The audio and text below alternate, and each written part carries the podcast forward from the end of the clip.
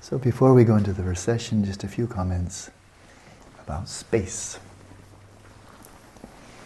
Within this samsaric domain, within our conditioned existence, the most primal type of space, at least in the Dzogchen tradition, is the substrate.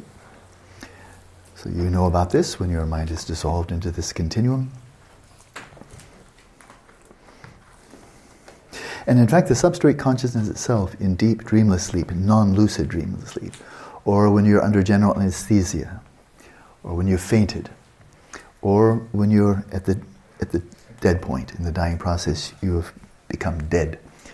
Uh, on those occasions, then the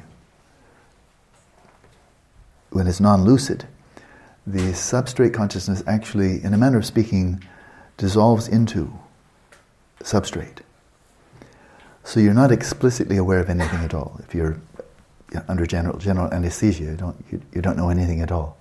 So you have more consciousness than a glass of water, which doesn't have a pilot light. If we use go back to that metaphor, it doesn't have a pilot light. There's nothing you can do to it to make it wake up. Whereas if you hopefully you do come out of anesthesia and so on.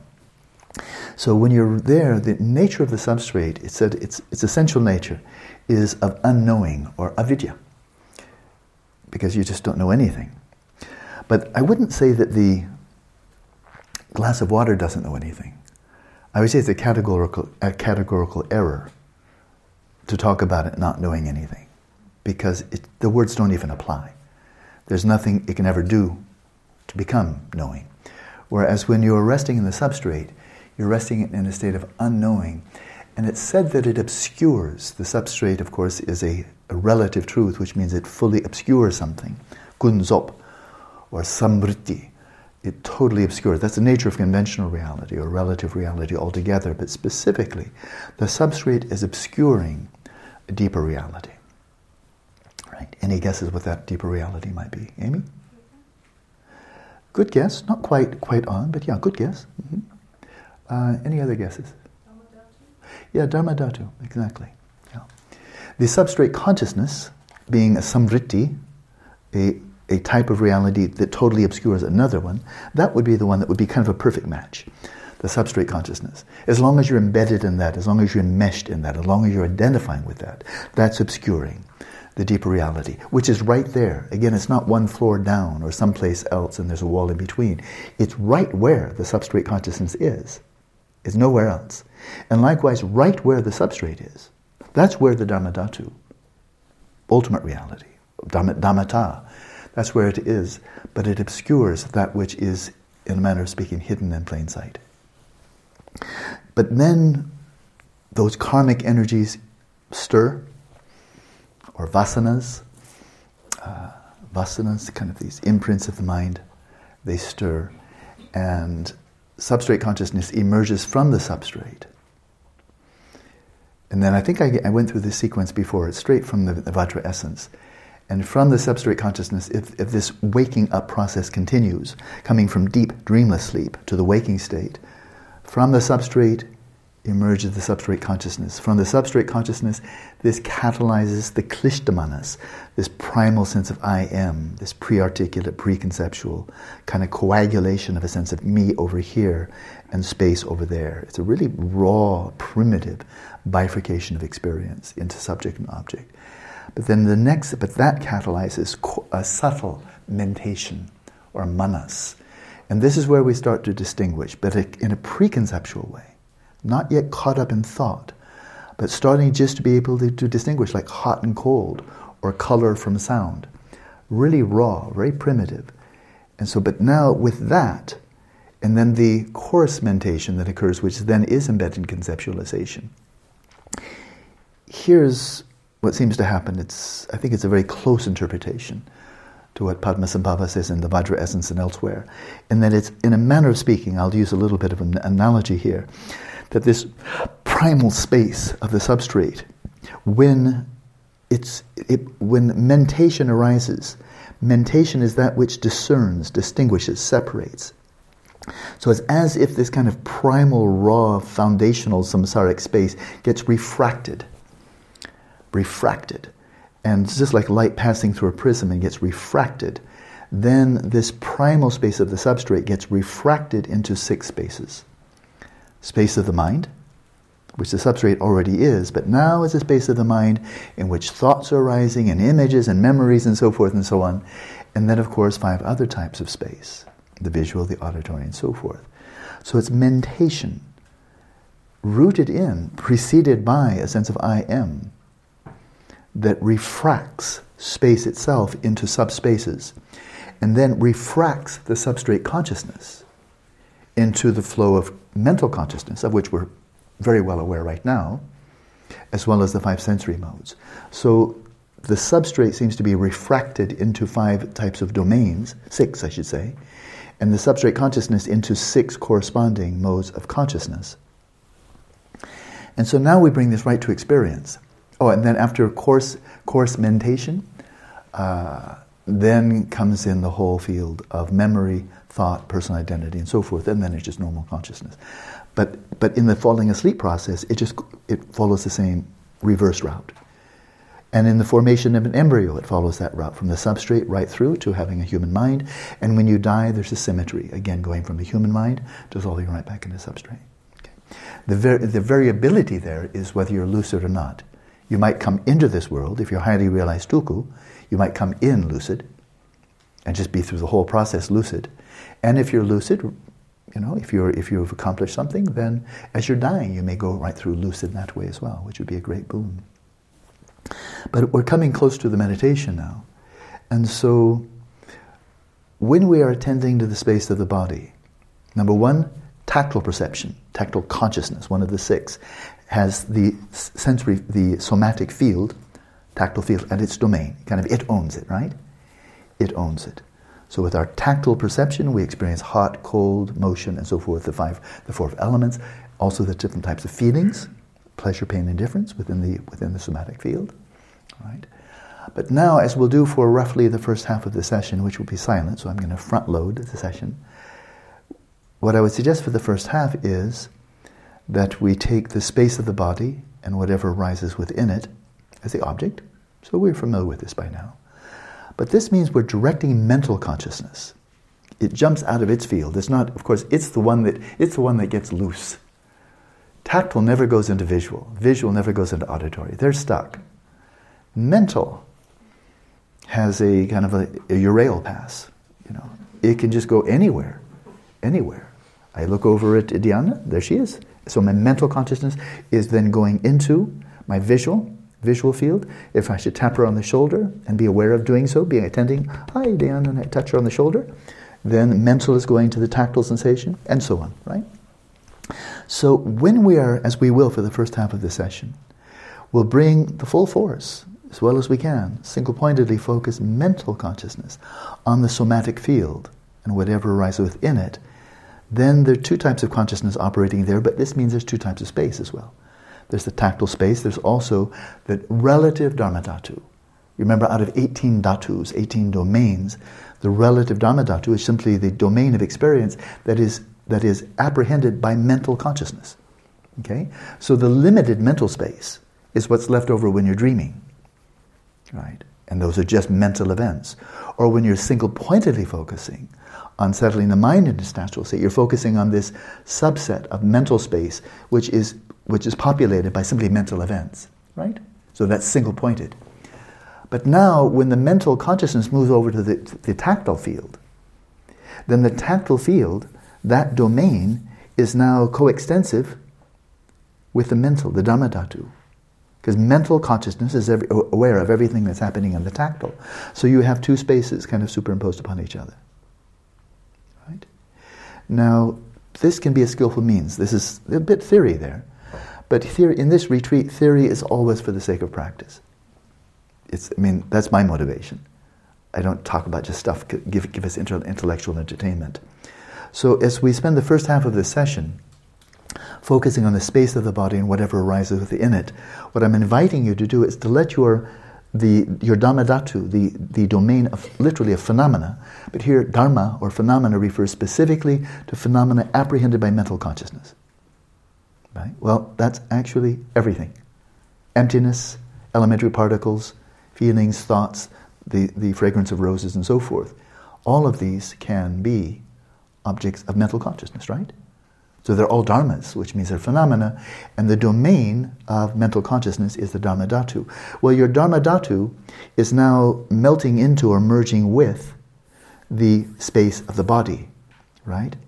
And what I'm inviting you to do, as a preparation for settling the mind in its natural state, is let the space of your mind, which is now co- coextensive with space of the body, I mean, pretty much, apart from wandering thoughts and noise, but single pointedly focusing on that, that you're letting the space of your mind, your Dharmadhatu, which is the focus of your attention, be filled with this, and this is the, the critical point, this non conceptual space.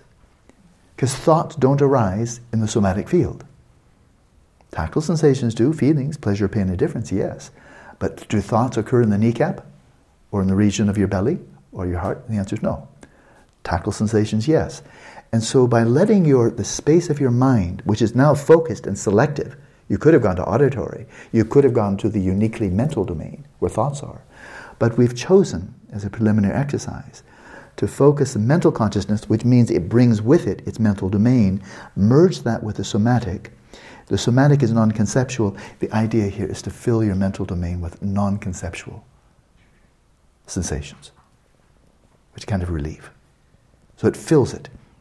It fills it. And you non conceptually are aware of non conceptual sensations arising in the space. It's again filling the glass full of water, putting a cap on it, and then sucking all the water out to create a vacuum. We're filling the space of your mind with just the space of the body and non conceptual sensations. Give it some space, get it to quiet down, get it to empty out of all the noise that the space of the mind is normally filled with. And fill it instead with non conceptual, non chatty tactile sensations solidity, moisture, heat, motility. Then we've gotten some peace and quiet, a little bit. Then, okay, ready to launch. And then you direct your attention to the space of the mind. And now you have a better chance of not being sucked into every thought and image and memory and so forth that comes up. Because you've, you've kind of rested. And so it's less density, less overwhelming. Rather than being in a waterfall and, ca- and being thrown over the cliff with the water, is rather like standing on the edge, on the, on the, on the, on the, the ground, right next to a mountain brook, and watching the water flow by, rather than being a leaf carried downstream. Okay, that's kind of the idea. It's strategy, it's skillful means. Okay? So, more or less first half, focusing on the space of the body, whatever sensations, but with a special emphasis, bit of selectivity on those nice rhythmic, soothing, soothing, predictable sensations of the in and out breath, the respiration. Do that for a while. Big emphasis, relaxation and stillness. That's what mindfulness, mindfulness of breathing is really good for. So soothing. It's almost like getting a massage, like something very regular, just kind of like a nice, regular, rhythmic massage of breathing out, relaxing, breathing out, relaxing. Right? First half, relaxation and stability. And then at your leisure, you don't need to count the minutes, when you feel like it. Then direct your attention to the space of the mind, whatever arises. Same quality of awareness in both. The still, unwavering mindfulness observing the movements within the body, the still unwavering mindfulness, observing the movements in the mind. So in that way, very similar. And so I call that balancing uh, earth and wind. Earth as in the body, the, the, the somatic, the tactile, and where earth element is pretty prominent. It's kind of grounded, it's soothing, it's calming. And then facing into the wind, of the thoughts, memories, emotions, and so forth. And if you do have that sense of ease, that sense of relaxation, then you have a better chance of not being blown away, being carried away by every thought, memory, and so forth that comes up. Okay? Okay, that's our strategy. So please find a comfortable position. We'll have one assignment session.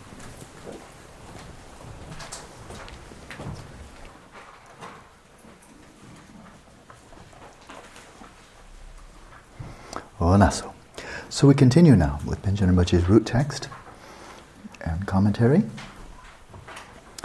So we just finished the first verse pertaining to the um, preparation for the shamatha, and then we continue with the, with the with the root verse.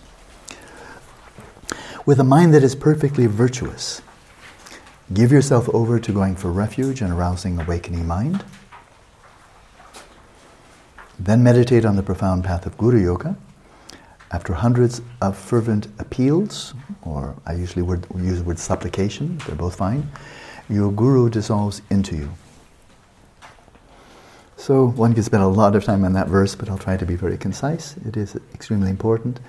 And that is whether, when you're doing, going into this practice, uh, whether set, and you're going to see he's going to be kind of pairing settling the mind in its natural state with awareness of awareness, going to give you choices there. But if you ask, is that, is that practice, is it virtuous? What would you say, Daniel? Just the sheer fact, okay, I'm going to now observe thoughts. I'm going to rest awareness and awareness. What would you say, Daniel? Is that by nature virtuous? Neutral. Neutral, yeah. And could it be unwholesome? Could it be, could be unwholesome? Neutral. No, but it couldn't, it couldn't possibly be unwholesome? You're right. It's just observing thoughts. What is it? Ethically neutral.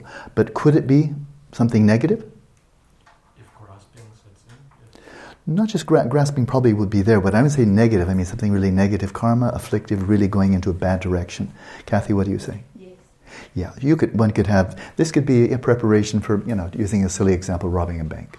I want to be really calm, cool as a cucumber. I heard from Alan this is the best way to rob a bank. you know, mind still like an unflickering candle flame. Ladies and gentlemen, this is a stick up. Remain calm. I'm calm. You remain calm. Just give me all your money. I can imagine that. And so then it's just a preparation for you know doing something unwholesome. And so whether or not this is even virtuous depends on the motivation. That's where we're starting with refuge and bodhicitta. Make it not only virtuous, but fabulously virtuous. But also, here's a very important point, and some of you already encountered this. Um, when you go into this practice, either one of them, settling the mind or awareness of awareness, you're going into unexplored territory. Some of you are already finding this is the difference in my perspective. Maybe I'm, I know I'm jaded, maybe the part of my jadedness. But when engaging in philosophical investigation, I've done that. I've written a number of books on philosophy. You don't really find surprises because you're going chuck, chuck, chuck, you know, with logical analysis and so forth. But scientists are often surprised by what they find. Galileo was surprised to find that there were moons around Jupiter. He just thought there were stars. But then he took a second look, and lo and behold. So scientists are often surprised because it's not just a result of logical analysis. Contemplatives are surprised by what comes up because it's empirical. This type of practice is not a philosophical exercise, it's much more in the vein of contemplative science than it is contemplative philosophy. And so we're going into uncharted territory, and sometimes, you know, there are demons in there, there are, there are very threatening things in there, unpleasant things, unwholesome things. And so to go in with a sense of security, you know, go in with a security.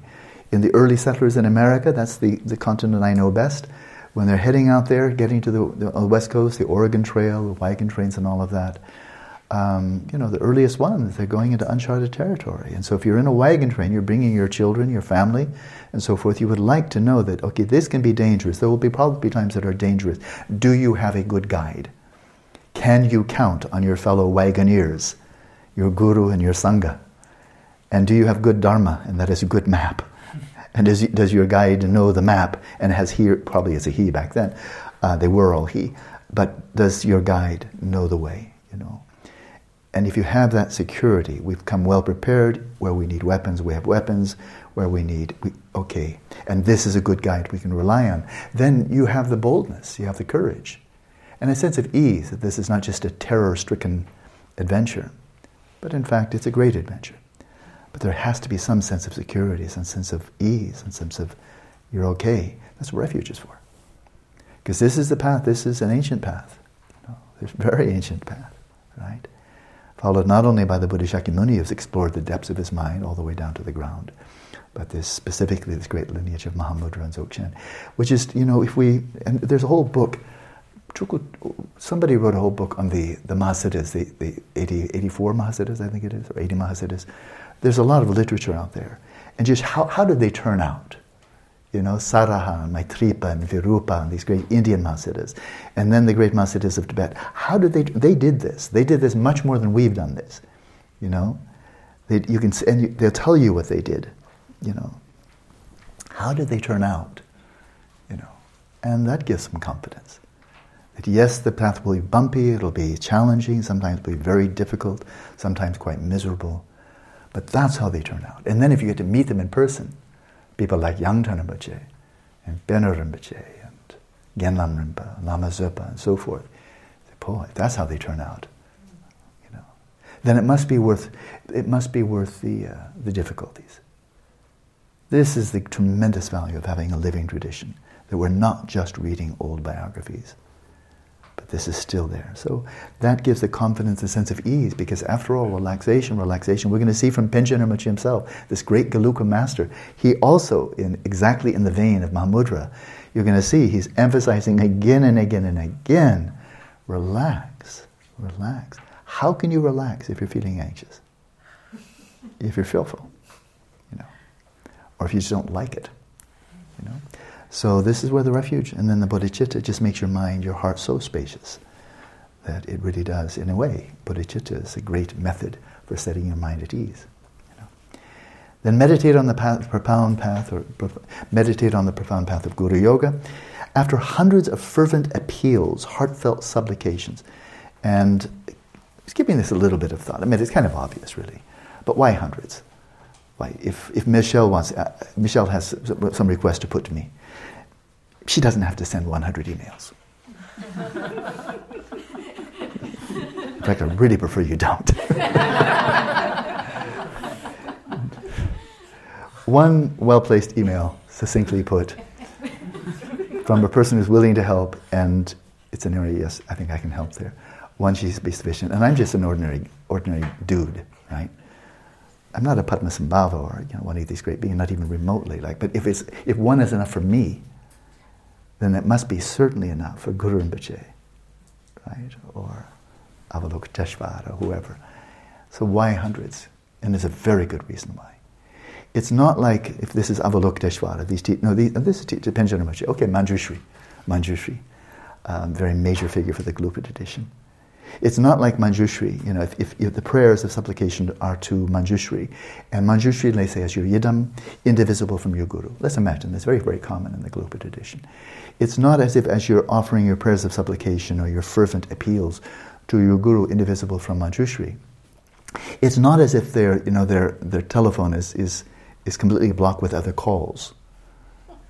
You know, they're just getting so many calls. You, every time you phone them, you get a busy signal. Like, oh, you, you, you know, try a hundred times. Hopefully, you, you know, you'll get through once. Oh, Guru, I'm finally, I finally got you on the phone. Thank, don't, don't hang up. Don't hang up. You know, I, I have a re- it's not like that, right? It's not like that. Okay. So then why hundreds of calls? it gets worse. you wait, Mary Kay. It's going to get much worse. Very fast. It's going to get much worse. Why? It's for us. If I can say it's for us, stupid. You know, I'm talking to myself. That we have many desires. Some little bit of desire for reputation. Oh, I wish I were more famous. Oh, I wish I had more money. Oh, I wish. Oh, oh, I wish. We have many desires coming up, right? And they, they'll diffuse us in all different directions. Oh, I wish I had a softer cushion. Oh, I wish I had a bit more of this. Oh, I. And said, oh, and I wish to achieve shamatha, but I'd really like more oh, rice milk. you, know, you know, it's a crowded room, the room of our minds with desires. There's all kinds of desires. And so if, oh, I'd like, you know, I'm, I do not want to say anything, you might start giving it to me, but you know, you're so, I have a very generous group here, everybody living by podcast, uh, very generous. Uh, so I'm not going to say anything at all. I'd like more air.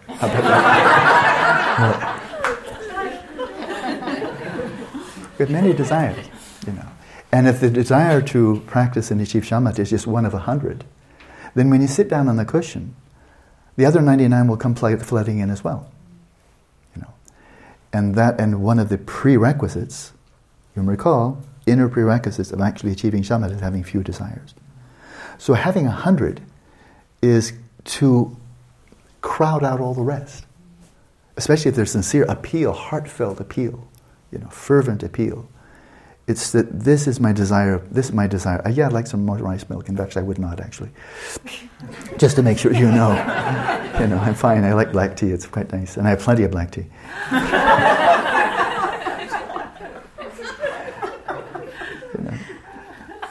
But if that's the one that keeps on impinging upon your consciousness because you're arousing it again and again, then when you go into the practice, you remember you're arousing enthusiasm with refuge, bodhicitta, uh, guru yoga, appeals, appeals, reflecting on the great adepts of the past and so forth.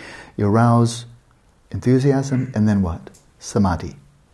And samadhi, now you just go in and you leave all that stuff in the background, right?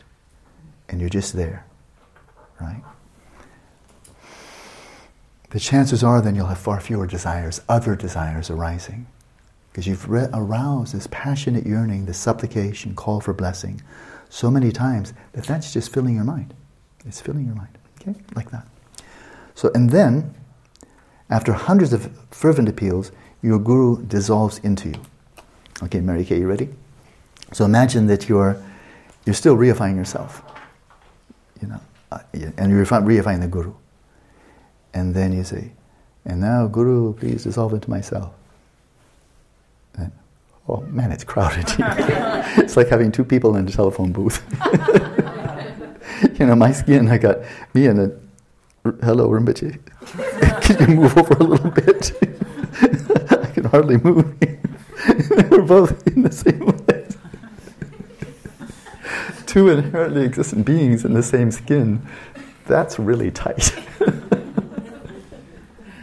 so it'd be a really good idea before this. This is Vajrayana practice, of course. That you read as much as you want, as much as you can, dissolve any kind of reification of self, of your body, your mind, your speech, yourself. Release it all. Release. And so you're still there. It's not like you blotted yourself out, but light, empty, a mere presence, having merely a nominal existence. And then you're calling in the Guru, the Guru indivisible from the Yidam, the Guru's mind being nothing other than Dharmakaya, Guru's speech being the speech of the Buddhas, Guru's body being the body, the Nirmanakaya. And you're imagining these dissolving into yourself. And they don't say that the Guru comes in and bumps you out and takes over like you've had a, a, uh, a guruic possession. you know, like you got bumped out, now the Guru. Thank goodness Alan's gone. Here I am. You know? Not like you know billiard balls when you put some English on the on the first ball and, and knock the other one and then it takes over the space. Not like that. Okay, it's not like guruic possession. It's actually tapping into a theme that is very prominent in the Uttara Tantra, one of the five works of Maitreya, and that is that the, the mind stream of every sentient being is totally saturated by Dharmakaya. Every sentient being, doesn't matter who they are, they're virtuous, non-virtuous but your own mind stream is already saturated, permeated by Dharmakaya. Where your mind stream is, there is the mind of the Buddha. That's Sutrayana. Sutrayana. Right?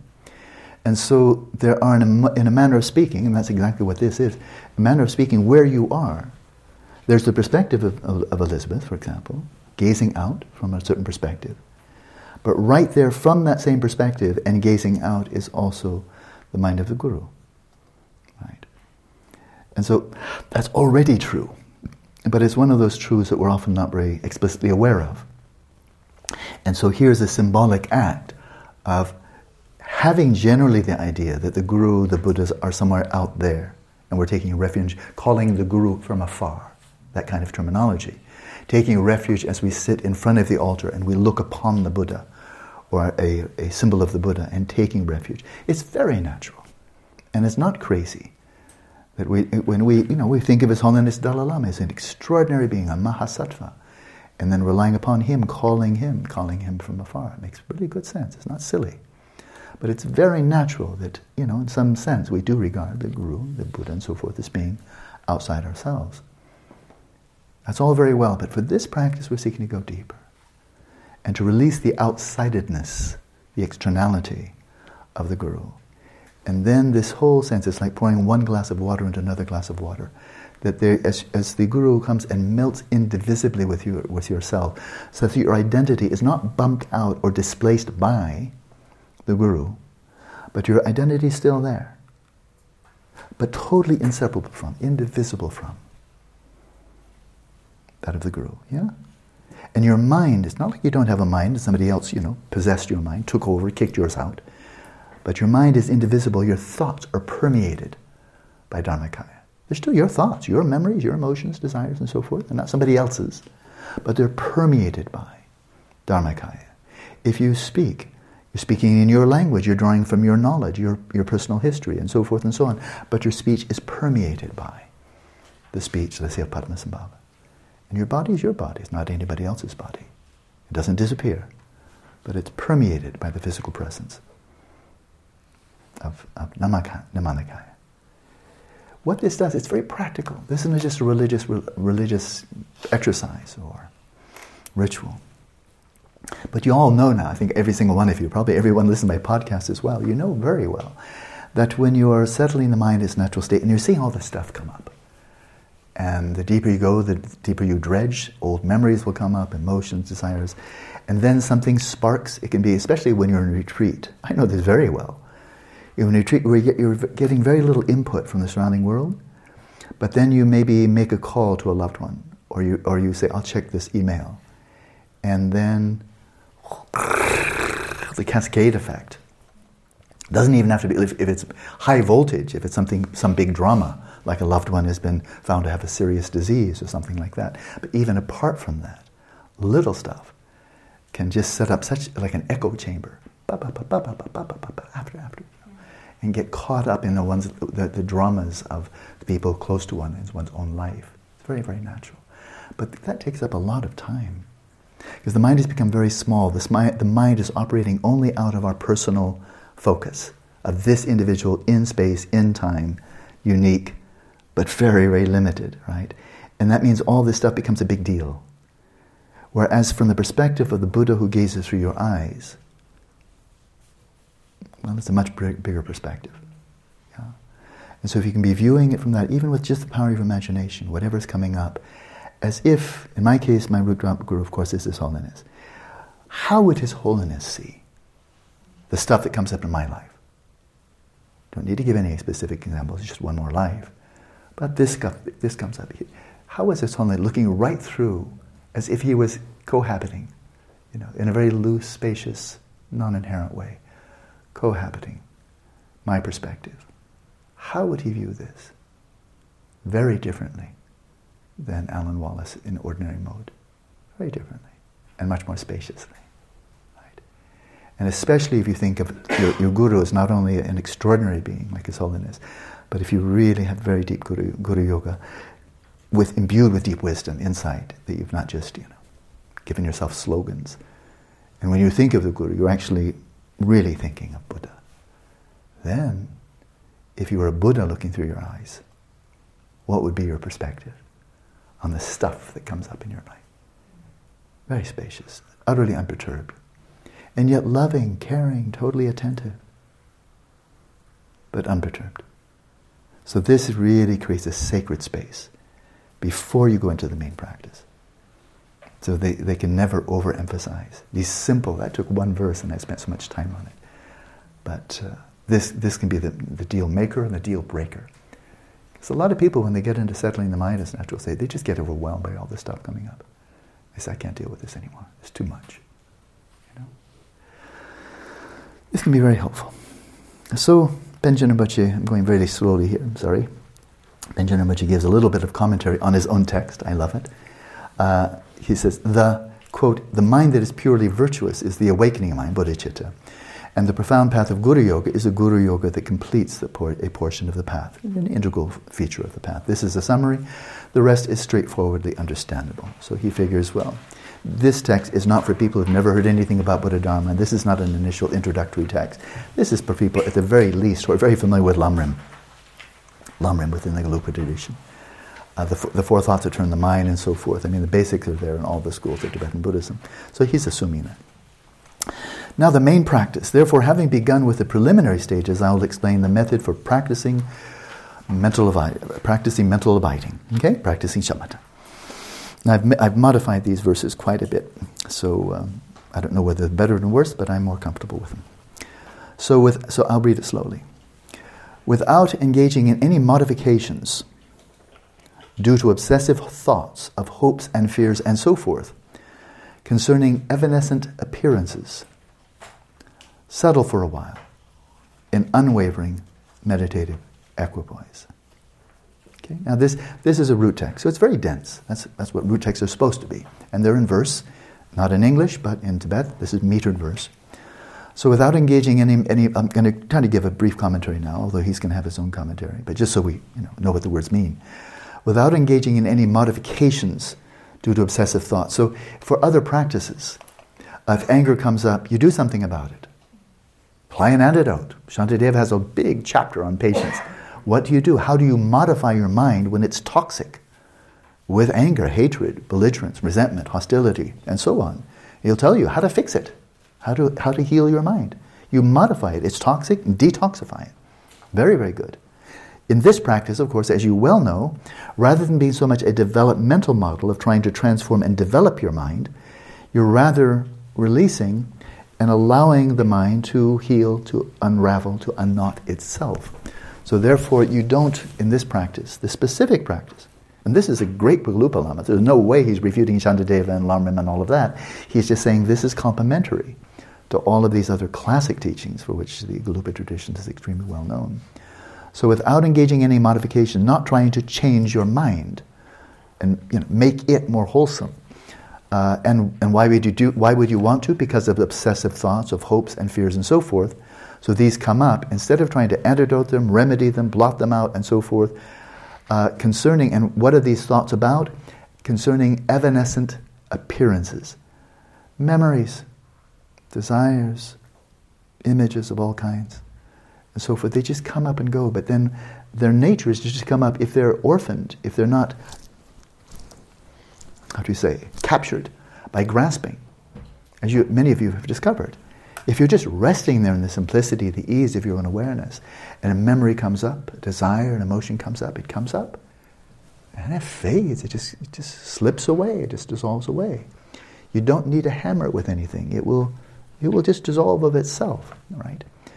And so, hmm, so they're evanescent. That is, these appearances don't last. Emotions don't last. Desires don't last. Memories don't last. They just come up. They fade away. But when we lock onto them, when we grasp onto them, when there's cognitive fusion, oh, then they can stay for a long time. And they can have a lot of repeat performances. And so, evanescent appearances, he's, again, this is a very dense, it's classic root text. He's packed a lot into very few words. So, in this way, without engaging in such modifications, settle for a while an unwavering meditative equipoise. This, he just simply said equipoise. Finally, I just, I just wanted to make very clear it's a meditative equipoise. And this just comes back to the theme from your friendly balance wala.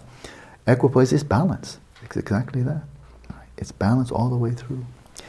And unwavering, unflickering, the unflickering candle flame. So that's how we start.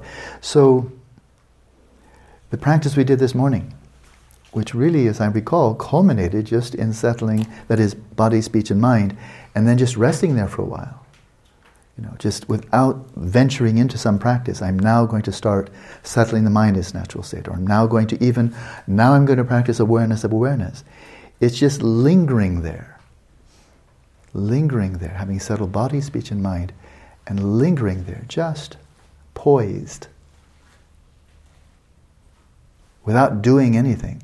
It's a shallow facsimile of Dzogchen meditation. Shallow because it's not imbued with a view. But methodologically, oh, this is very, very close. Right? You're not, you're not bifurcating experience into I'm the subject here, there's the object over there, I'm attending to it. Just resting there, open, present, clear, discerning, unmoving, not cogitating, and if you can linger there for a while, then when you take the step to settling the mind in its natural state, you have a firm basis, a platform of that stillness, which then you will sustain through the whole session. As you are aware of thoughts, images, and so forth arising in the mind, you have a real chance of clearly distinguishing between stillness and movement. If you've drenched yourself, bathed for a while in the stillness, then, when you direct that light of your awareness to movement, you won't be so easily immediately swept away. So this is kind of like the, the mo- moment just before starting the main shamatha practice, the culmination of that initial sequence of settling body, speech, and mind in the natural state. Uh, That's my interpretation of this first one. But now we go to the actual practice. Do not cease mental activity. Do not terminate mental activity. Do not try to shut the mind down. Don't just go blank, even subjectively. Don't just go blank, as you know so well now. Absolutely crucial to any shamatha practice is to maintain that clear flow of cognizance, discerning cognizance. That's a type of mental activity. Don't let that fade away. As in swoon, as if you'd fallen asleep, f- uh, fallen unconscious, fainted, or sleep. This is not a trance. It's not anything like just falling into, into non lucid sleep or falling into a swoon. Post the century of undistracted mindfulness. So the century is your undistracted mindfulness and maintain introspection of movement and awareness. So your mindfulness here, well, we'll, we'll just let him say. So under, but this the, the century is often relating to introspection. Here he's saying the century of undistracted mindfulness, without distraction, without forgetfulness, and maintain introspection of movement and awareness. So introspectively monitoring the stillness of your awareness and the movement of thoughts, the movements of the mind, while your mindfulness remains undistracted, unwaveringly present. But now you'll see what he's doing here. Focus closely on the nature of cognizance and luminosity, observing it nakedly. So right here, he's not going into settling the mind as natural say. There's no reference here in this verse to observing thoughts. Oh, what's this thought? What's that thought? He didn't say that. This undistracted mindfulness is mindfulness of focusing closely on the nature of cognizance and luminosity. Well, you remember, those are the two defining characteristics of consciousness. So this is shamatha on consciousness. And how do you identify consciousness? If you want to have shamatha on a banana, you know, need to know if, and you, and you have a whole bunch of fruit in front of you, apples, pineapples, and so forth, and somebody tells you, okay, now focus single pointedly on bananas, giving a really prosaic example because this is exactly in the same type. If you've got all kinds of fr- fruit in front of you, and somebody says, okay, practice five minutes of shamatha on banana. In order to do that, you have to know what are the defining characteristics of a banana that set it apart from everything that's not a banana. If you're kind of fuzzy on that one, if you're not quite sure, you know, then your practice is going to be fuzzy. And not everybody knows what a banana is, especially if you say it in English. Okay? And so that it's just that simple. If you're going to focus on a banana, you need to know what are the defining characteristics of banana. So when you see one, you know it, and you know you know it. Right?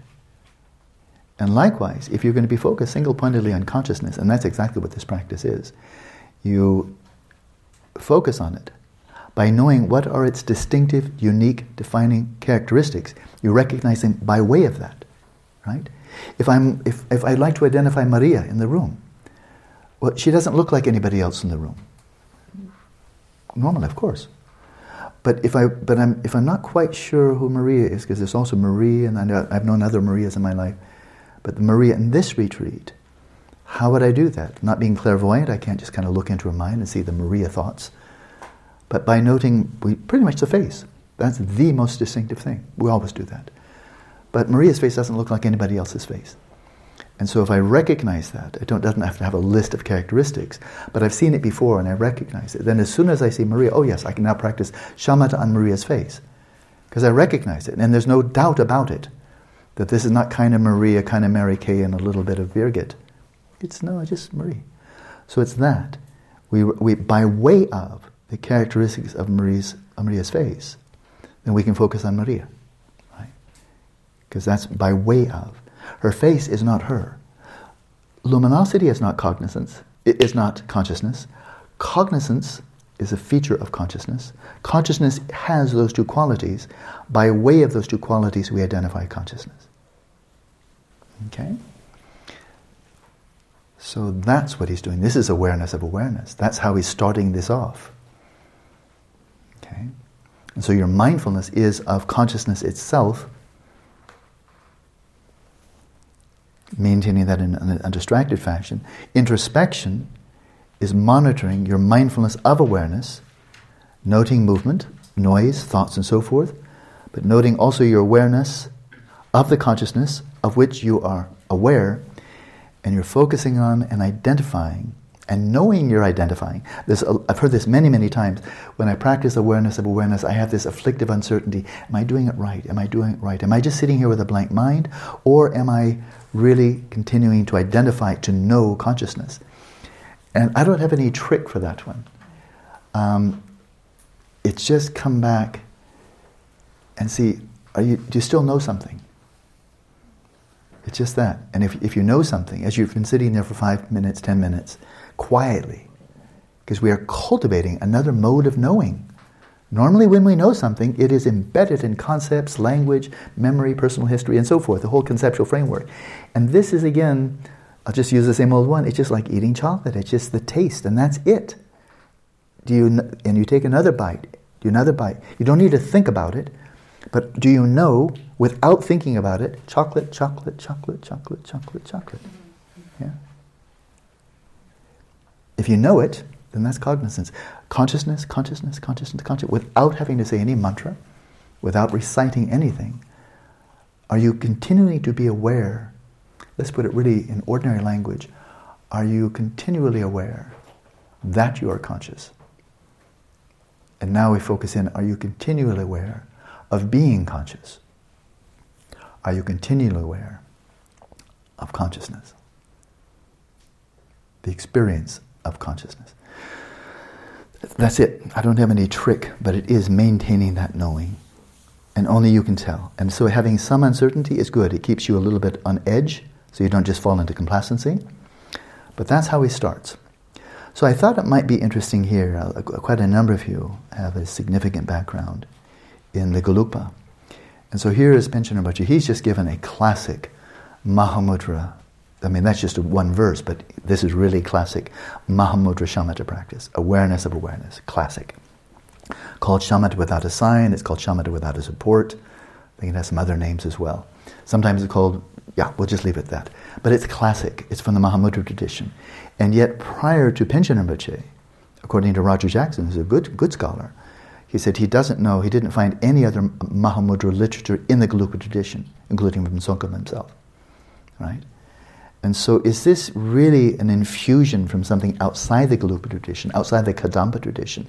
Is he really drawing from something entirely outside of his own lineage, this particular shamatha method of just resting in awareness of awareness? And I can answer the question. Tsongkhapa. So, in his medium exposition of the stages of the path, the Lamrim Dring medium exposition, uh, there's, of course, a large section in Shamatha. I've translated it in its entirety with detailed commentary and a lot of footnotes, so it's really quite thorough translation and commentary, explication of the meaning there.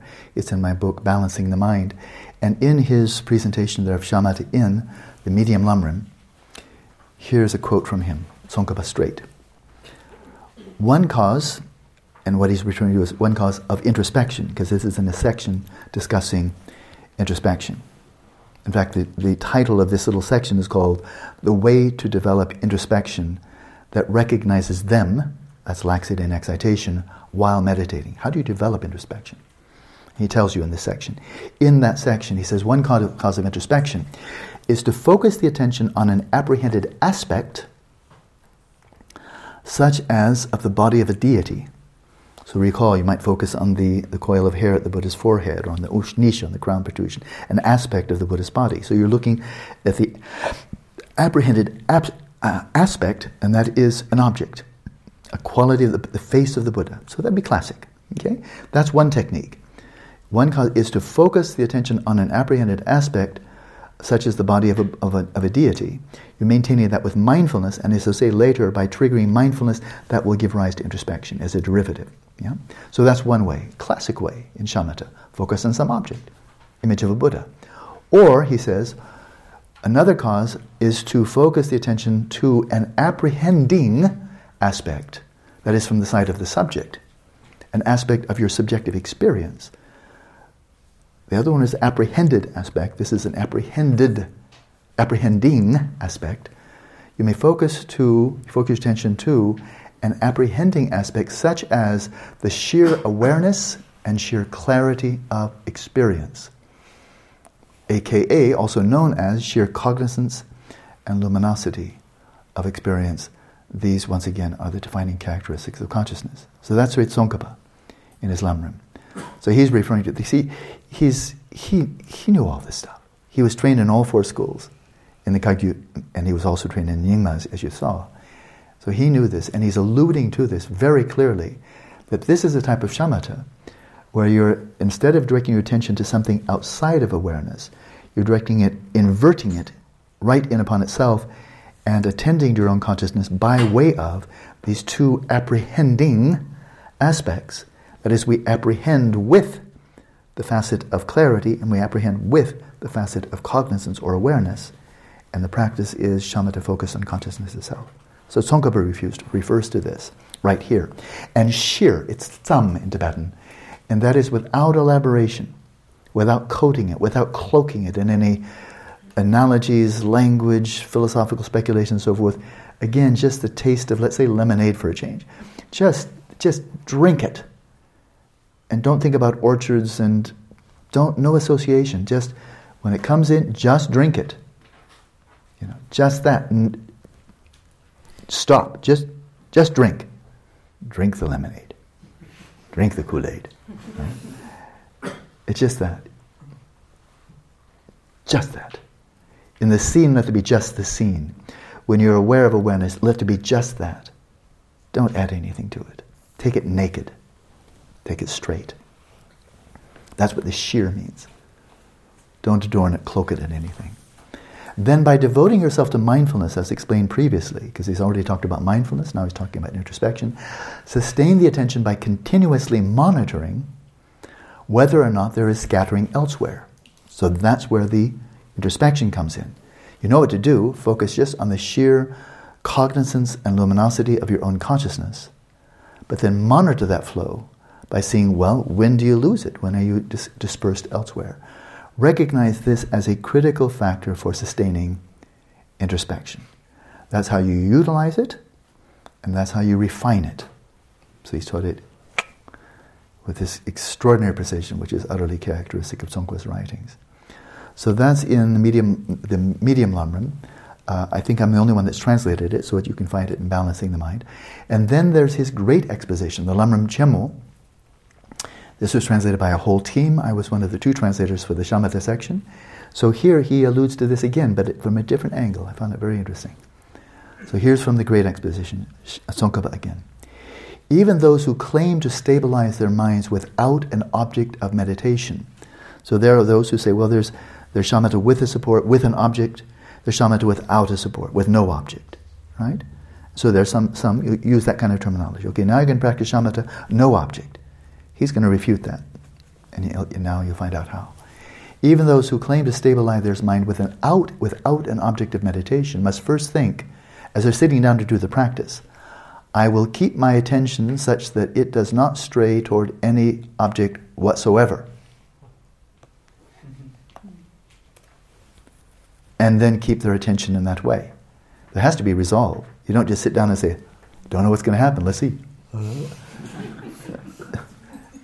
You're practicing awareness of awareness. You know exactly what you're going to focus on. And you're not going to focus on any appearances to awareness. I'm not going to be distracted elsewhere. In other words, you are focusing on an object. It's called awareness. After they have focused on the mind itself as an object of meditation, they must be certain to fix on this object without straying in any way. Thus, their own experience contradicts their claim that they have no object of meditation. They do. So, some of you already found this out. and In fact, it came up in a conversation today. When doing the practice, the, whether it's focusing on thoughts and images or whether it's resting in awareness of awareness, there's this, this quiet sense in the background I'm doing this. I'm doing it. Yeah, I'm doing it poorly, I'm doing it well, but yeah, here I am. I'm here. But I'm here. I'm doing it. So the sense of ego, the sense of self, of I am, of an inherent, inherently existent, separate internal agent here doing the job, is not even being challenged yet. Right? And so, from that perspective, and, and then if somebody whispered in your ear, "What are you doing?" I'm watching my I'm watching my awareness. That's what I'm doing. Shh.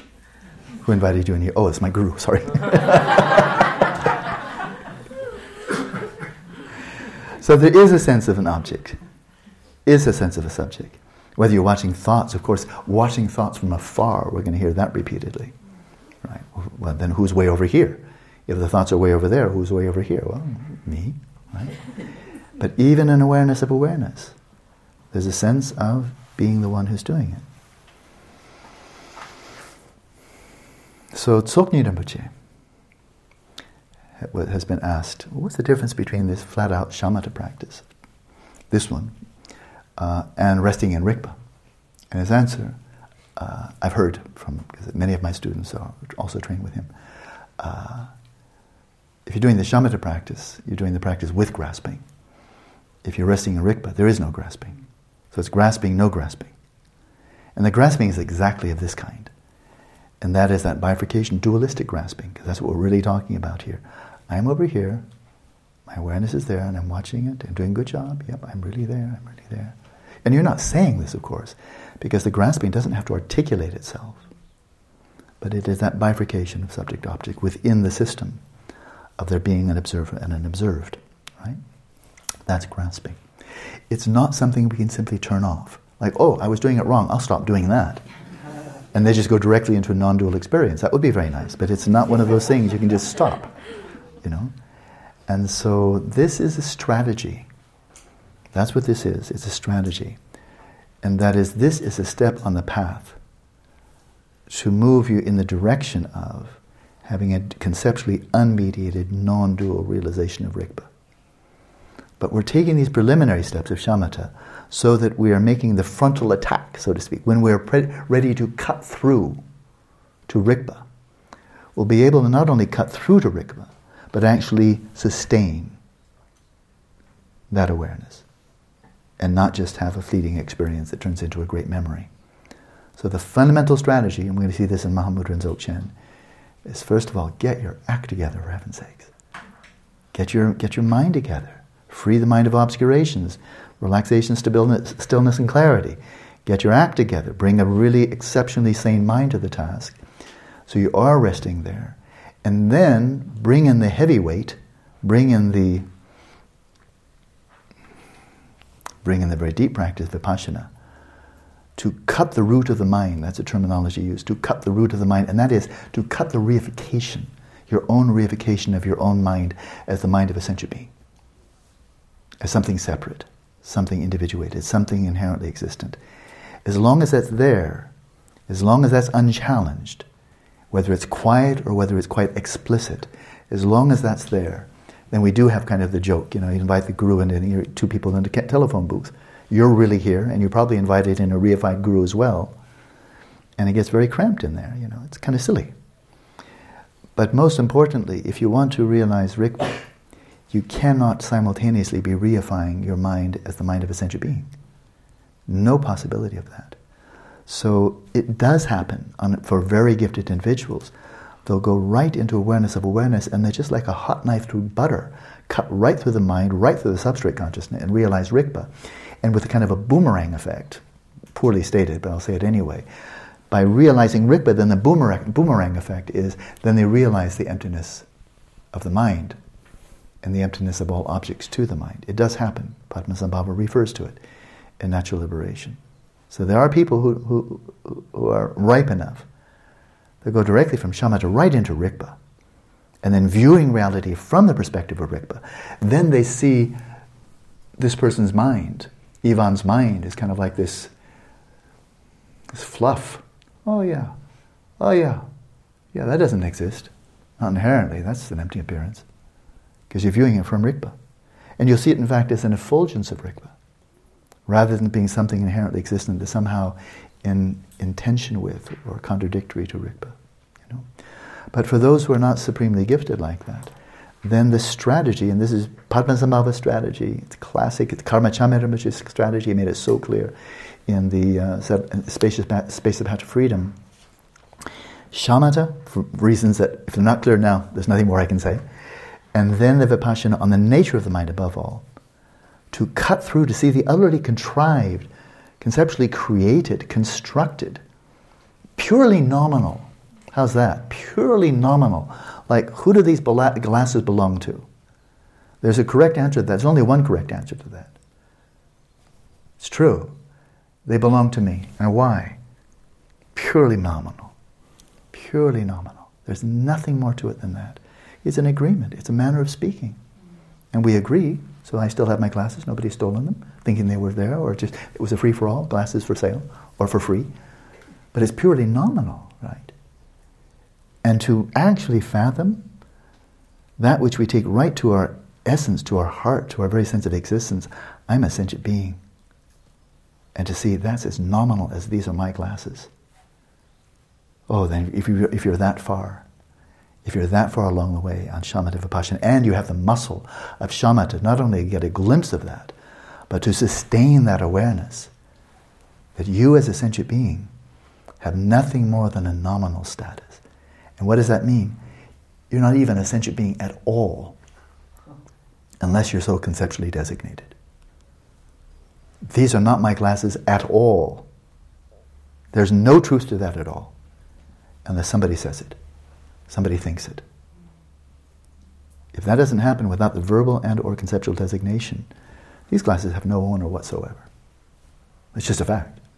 And of course, I can say, Claudio, you want a gun? You uh, want them? He said, yeah, sure. Then there he is, purely nominal. So to consider that that is our status as sentient beings, that it's just nominal. If that's it, realize Rigpa. You know, Rigpa's so close. Whereas if you're really quite conv- convinced, existentially, like really, I'm a sentient being, well, then you have Rigpa as a potential. You have a Buddha nature as a potential. One day when you're good, you'll grow up and realize Buddhahood. But you're so inherently a sentient being for the time being, you have no chance at all. So keep on operating out of your perspective of being a sentient being. And ch- check your clock. It's going to be three countless eons from now until enlightenment. Operating out of that perspective as a sentient being, that's how long it takes. Three countless eons. Right?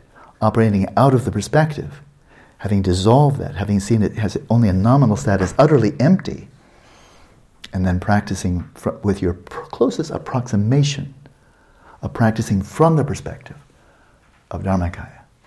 Oh, that cuts three countless eons down to bat of an eyelash. Boy, I'm going slowly. So that is that. Let's just read a little bit more.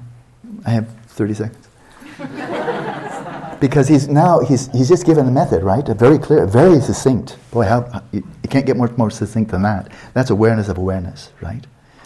But now in the very next verse, he, he's he's doing something else. Whatever thoughts arise, identify each one.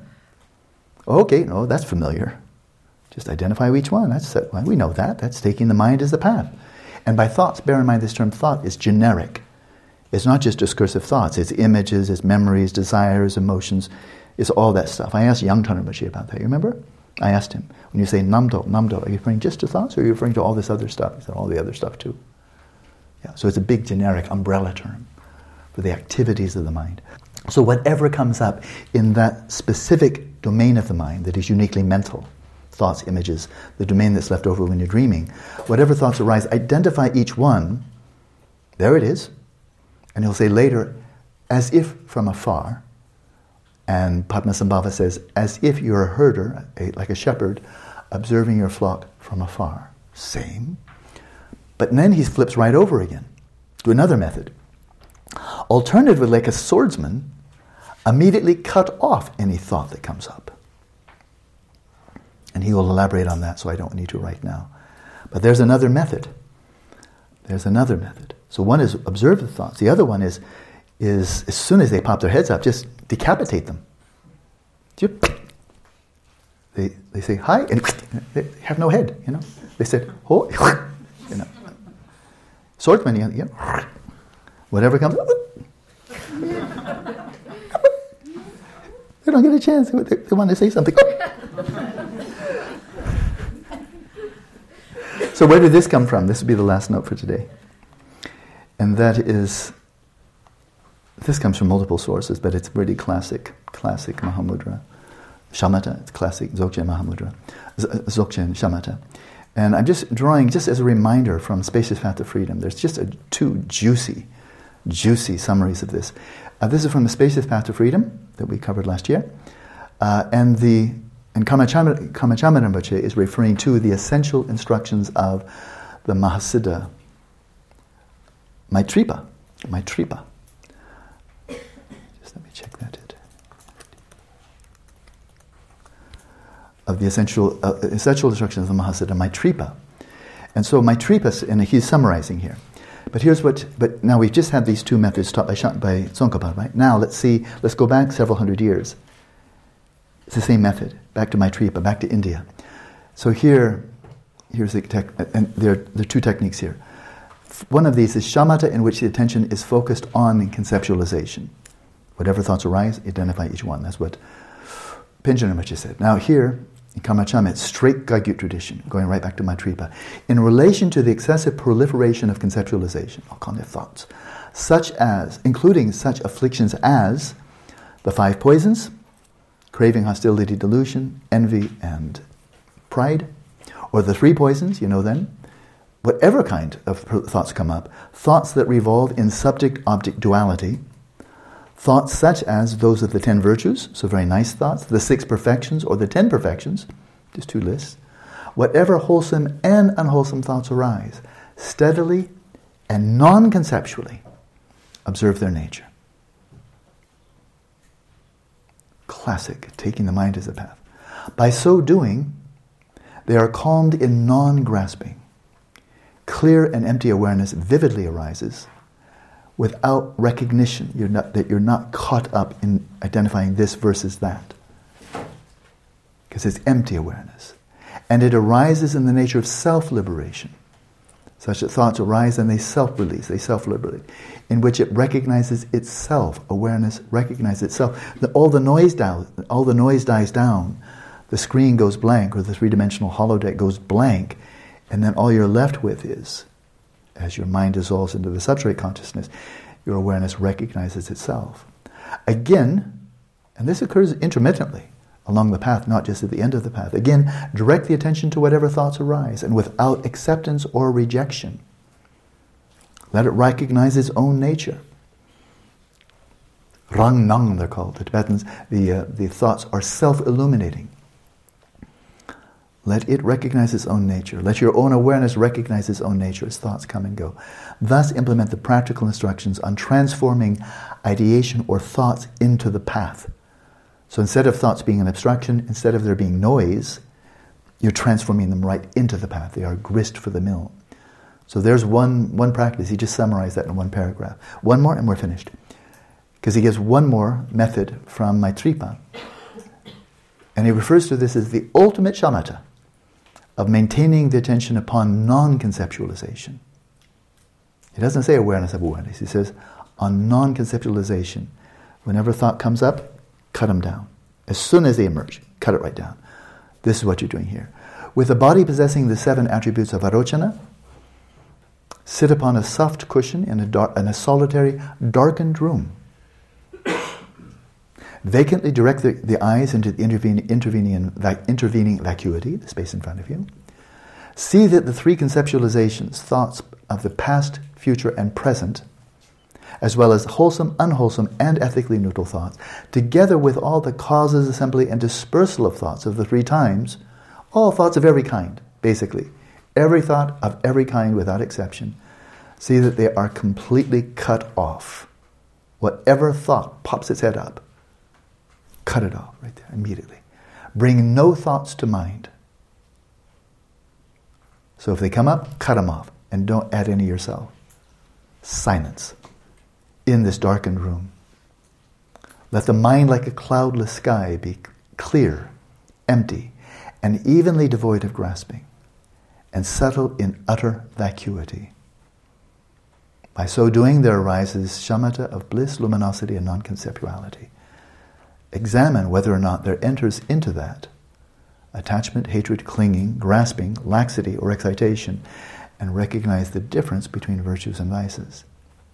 So it's stillness and motion. That's the stillness, resting in this utter vacuity devoid of grasping.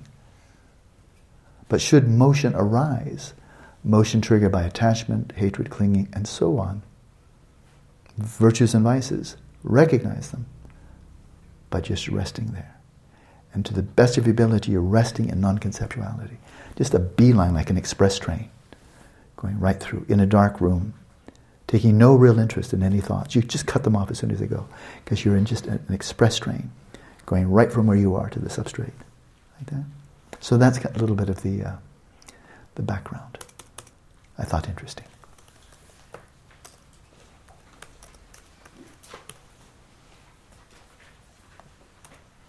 Okay, enough for today. He's so intense. I'm really mellow myself, but Pensioner is so intense. Everybody's laughing here. You people, in, in, everybody's laughing at me. I don't know why. There's, there's strange people here. Enjoy your evening. See you tomorrow morning.